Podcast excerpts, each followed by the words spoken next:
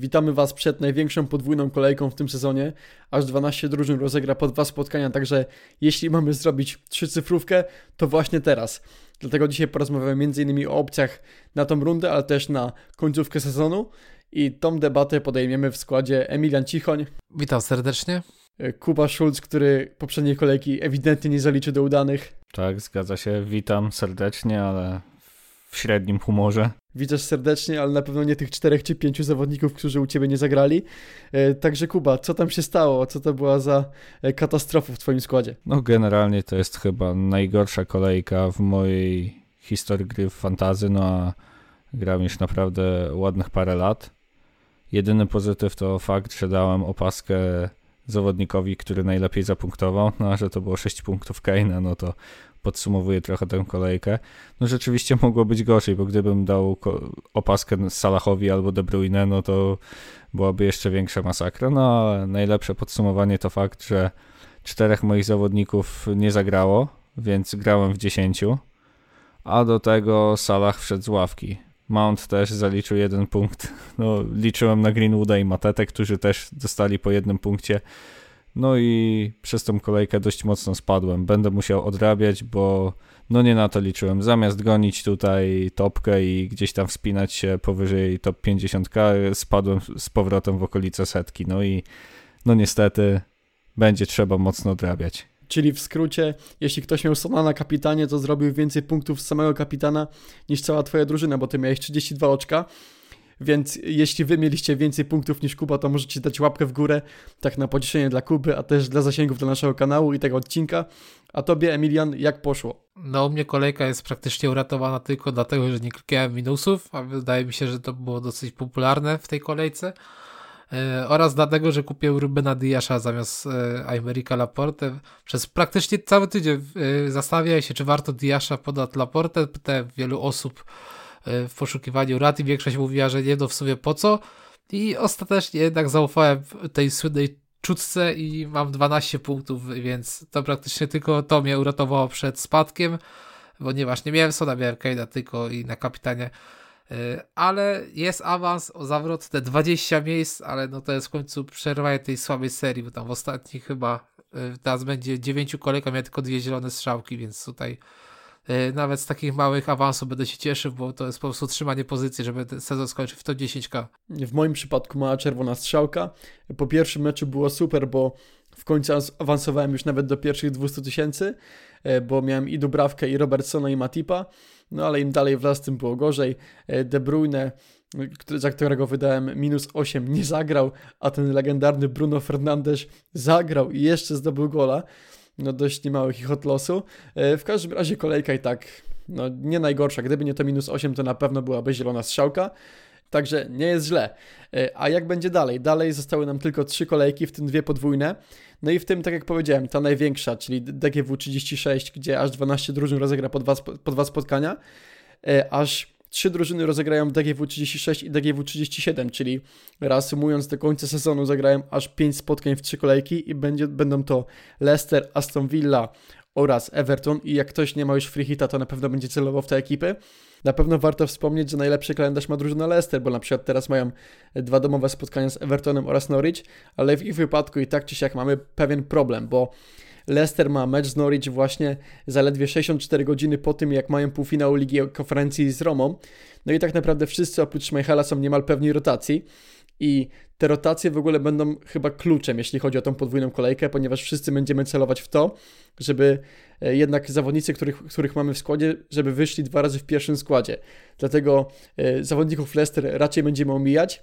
E, to samo, jeśli zastanawiacie się nad zakupem zawodników Chelsea, to też raczej będzie ciężko, bo między meczem z Leeds a finałem Pucharu Anglii z Liverpoolem jest tylko 69 godzin różnicy. No i co za tym idzie, planowane są resty m.in. dla Havertza, Wernera i Jamesa. Tak przynajmniej jest to przewidywane i tak to wygląda całkiem logicznie.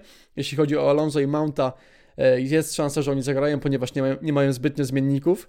Także jeśli chodzi o rotację e, w Chelsea i Leicester, to trochę się będziemy bać. No i co z tym Manchesterem City, bo to będzie pewnie taki e, główny element, nad którym będziemy się zastanawiać. Oni zagrali dogrywkę z Realem Madryt, zagrali 120 minut, między innymi Phil Foden czy Cancelo i jak wy widzicie minuty zawodników City w tej kolejce? No zważywszy na to, że Manchester City praktycznie, nawet nie praktycznie, a w zasadzie tylko Liga, tylko Premier League została, więc tutaj pełne skupienie idzie na Premier League, więc zakładamy, że będzie najczęściej grała właśnie ta jedenastka, która gra ostatnio w Lidze Mistrzów, zakładamy, że to jest najmocniejszy ich skład. Y, w tym meczu z Newcastle pewnie, pewnie będziemy świadkami kilku rotacji, na przykład Foden po 120 minutach, y, poprzedzając jeszcze trzy, bodajże trzy starty w wyjściowej 11 z rzędu, tutaj na pewno założę, że jest, będzie rest.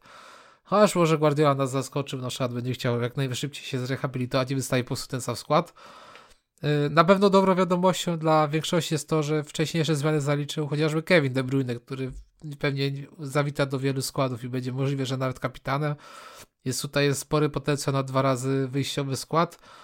Y, Cancelo też zagra 120 minut, ale raczej jeżeli Walker zszedł z bodajże urazem, więc tutaj jest, istnieje ryzyko, że wypadnie y, znowu na mecz czy dwa, to, to tutaj Cancelo będzie musiał zagrać, bo po prostu nie ma innych alternatyw, bo John dalej jest kontuzjowany. Więc w zasadzie te najważniejsze opcje z City dalej mają w miarę pewny skład. Oczywiście ten Foden jest tam w kolejce e, za Cancelo i za De Bruyne, więc tutaj tylko jest, jest bardzo duże prawdopodobieństwo, że z tym e, Newcastle zagra prawdopodobnie z ławki, jak, jeżeli w ogóle.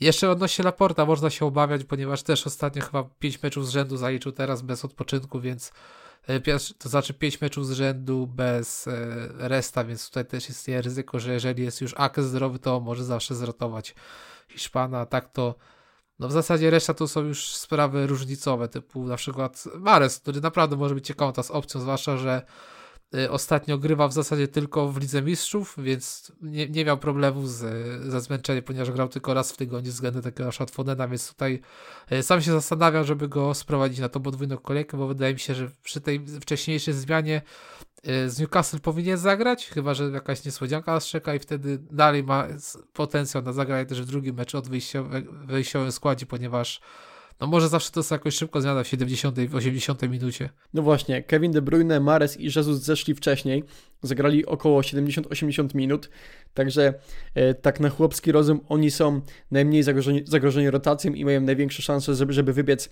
dwa razy w pierwszym składzie w tej podwójnej kolejce. E, o City na pewno porozmawiamy jeszcze później, a co do Liverpoolu, bo tutaj Salah i Trent ostatnio odpoczęli, więc oni są pewni gry. Matip również jest pewny, ponieważ on gra w lidze, a Konate obskakuje puchary. Największa zagwozdka pewnie będzie z Robertsonem i Kuba.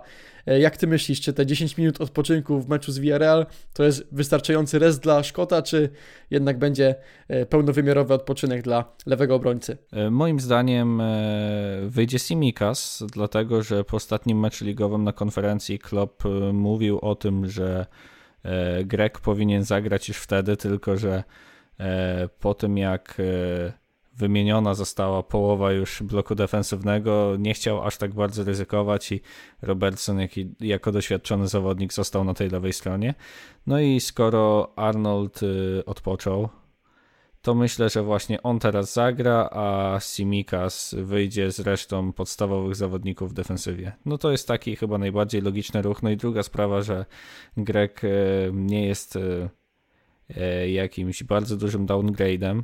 On cały czas oferuje duży potencjał w ofensywie, z tyłu też nie popełnia wielu błędów, więc to jest taka, taka rotacja, którą Klopp może zastosować i jak nie będzie jakimś wielkim ryzykiem, więc akurat myślę, że że tutaj Niemiec nie ma co się bać i to właśnie Simikas zagra. A zakładasz tego Simikasa właśnie w meczu z Tottenhamem, czy raczej zastąpiłem akurat te trzy dni przed półfinałem Pucharu Anglii?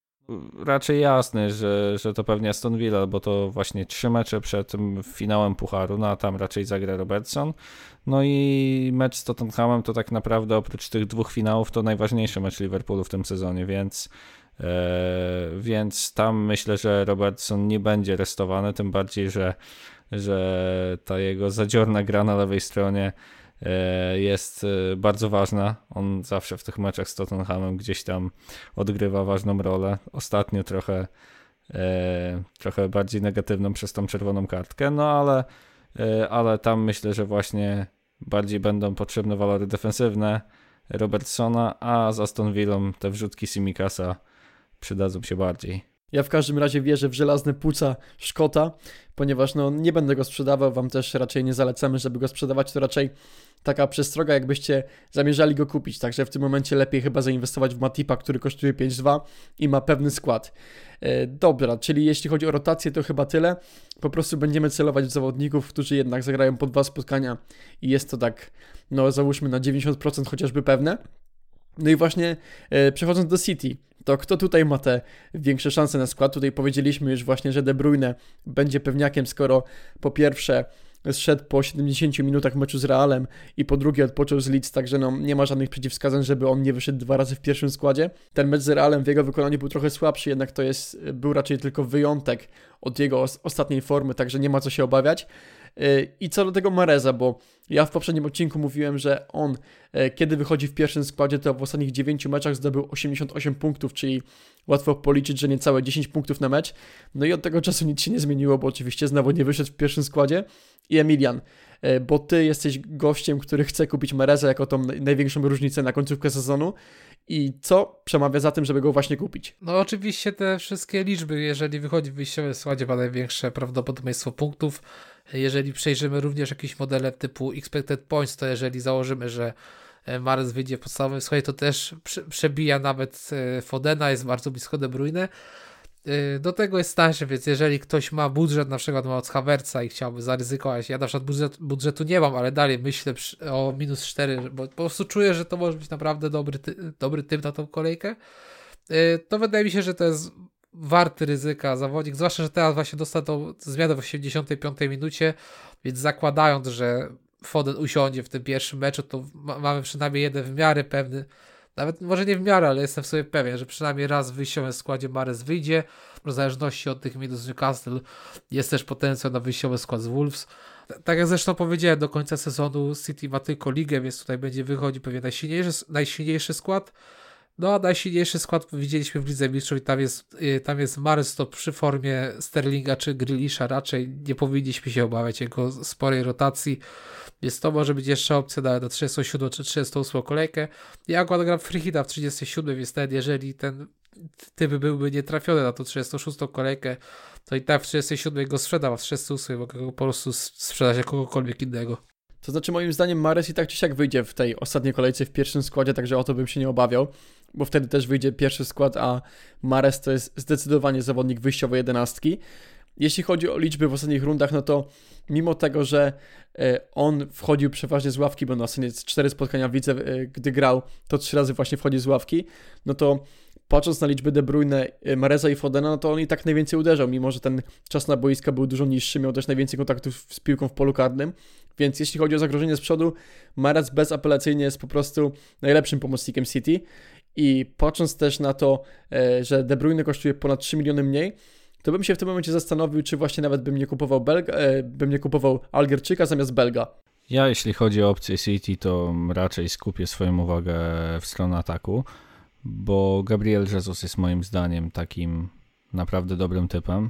Wciąż jeszcze różnicą, chociaż przed minioną kolejką kupiło go naprawdę bardzo dużo graczy, to jego posiadanie wzrosło do niemal 10%, gdzie wcześniej było śladowe.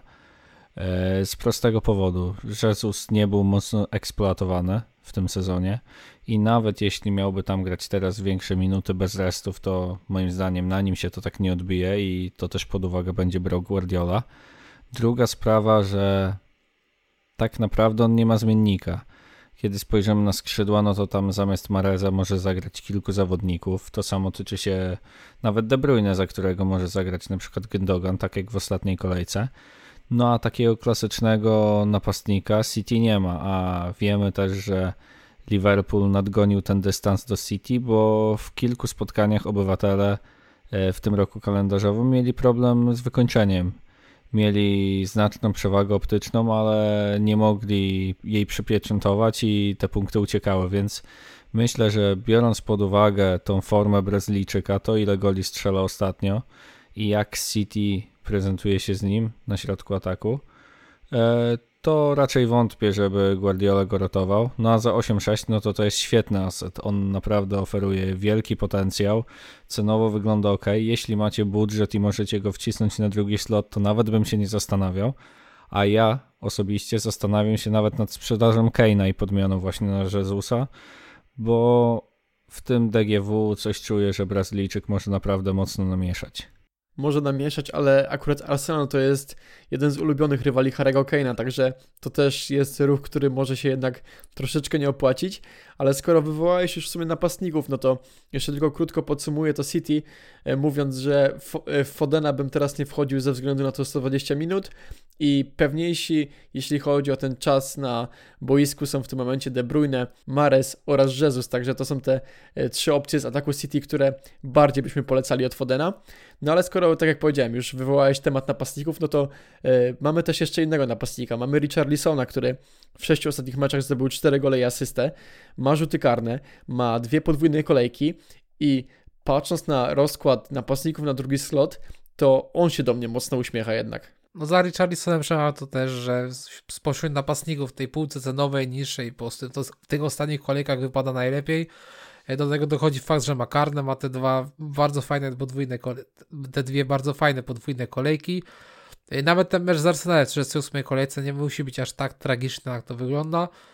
E, tylko martwi trochę to, że pamiętajmy, że dalej w tle jest, to, jest ta sytuacja z Racą, więc raczej nie zakładamy jego zawieszenia, skoro Ronaldo nie dostał zawieszenia za rozwalenie telefonu jakiemuś kibicowi, to raczej nie zakładamy w to samo w przypadku i Charlisona, to się pewnie skończy jakoś grzywną. No ale i tak lepiej poczekać do tego deadline'u w razie, w razie jakichś nagłych e, zawieszeń.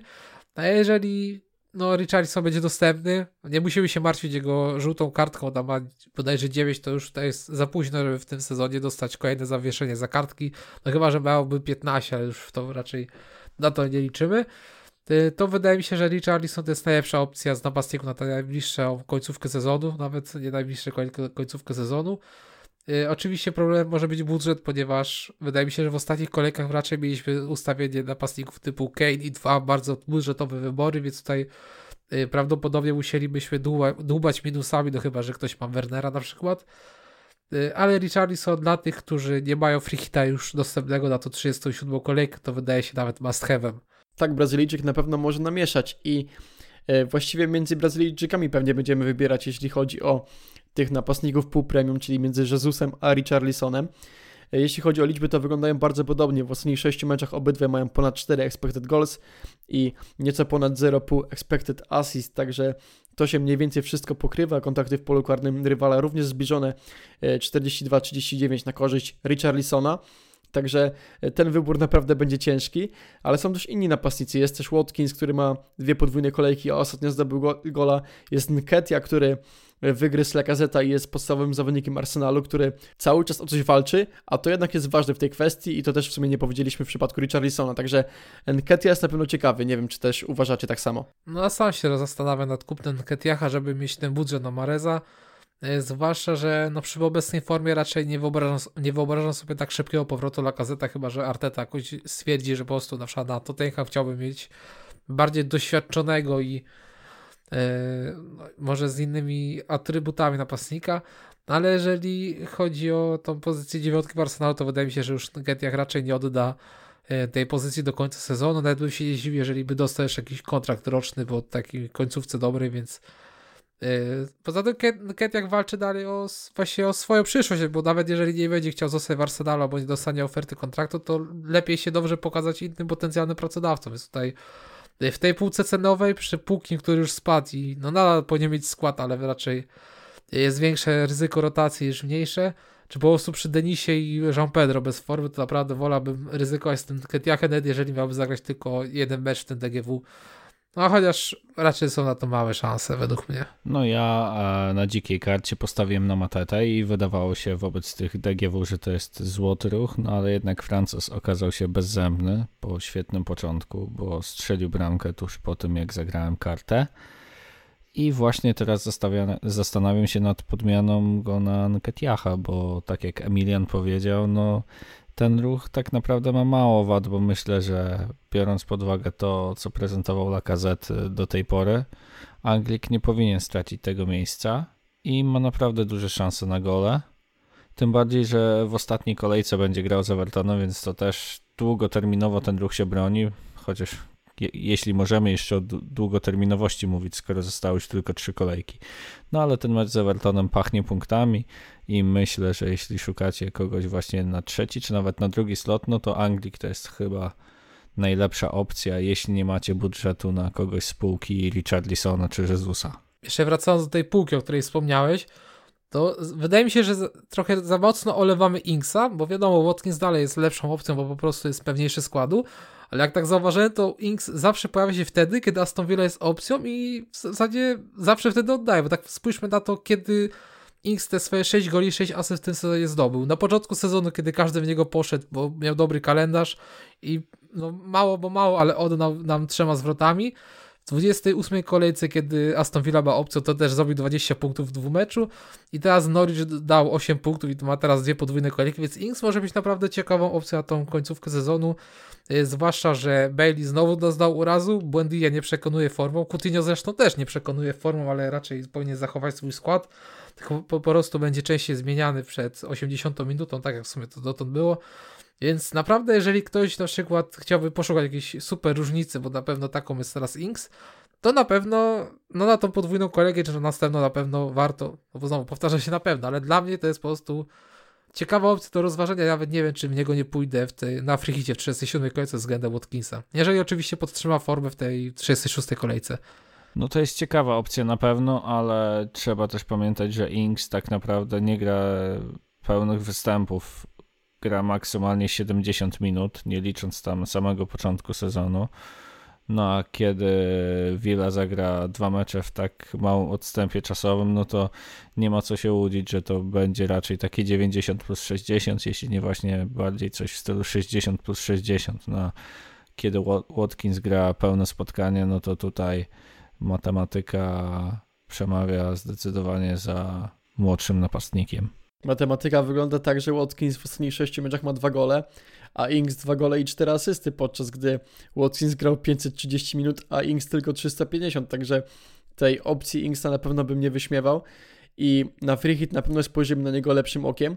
Niemniej, na ten moment e, na pewno jeśli miałbym ułożyć hierarchię tych zawodników, o których mówiliśmy, to pierwszy Jesus, drugi Richarlison, trzeci Nkedia. Nie wiem, czy byście się zgodzili. Ja bym w sobie wolał Richarlisona przed Jesusem. Nie przekonuje mnie ten Jezus. Nadal wydaje mi się, że to jest taka pułapka, która po prostu jeszcze da jedną okolejkę dla tych spóźnionych, którzy chcą w niego zainwestować, żeby rozczarować podwójne kolejce. W sumie FPL Review, czyli jeden z najlepszych algorytmów odnośnie przewidywania punktów na najbliższe rundy, do końca sezonu twierdzi, że Richarlison zdobędzie 20,5, zaś e, Jesus 16, także być może Emilian masz rację.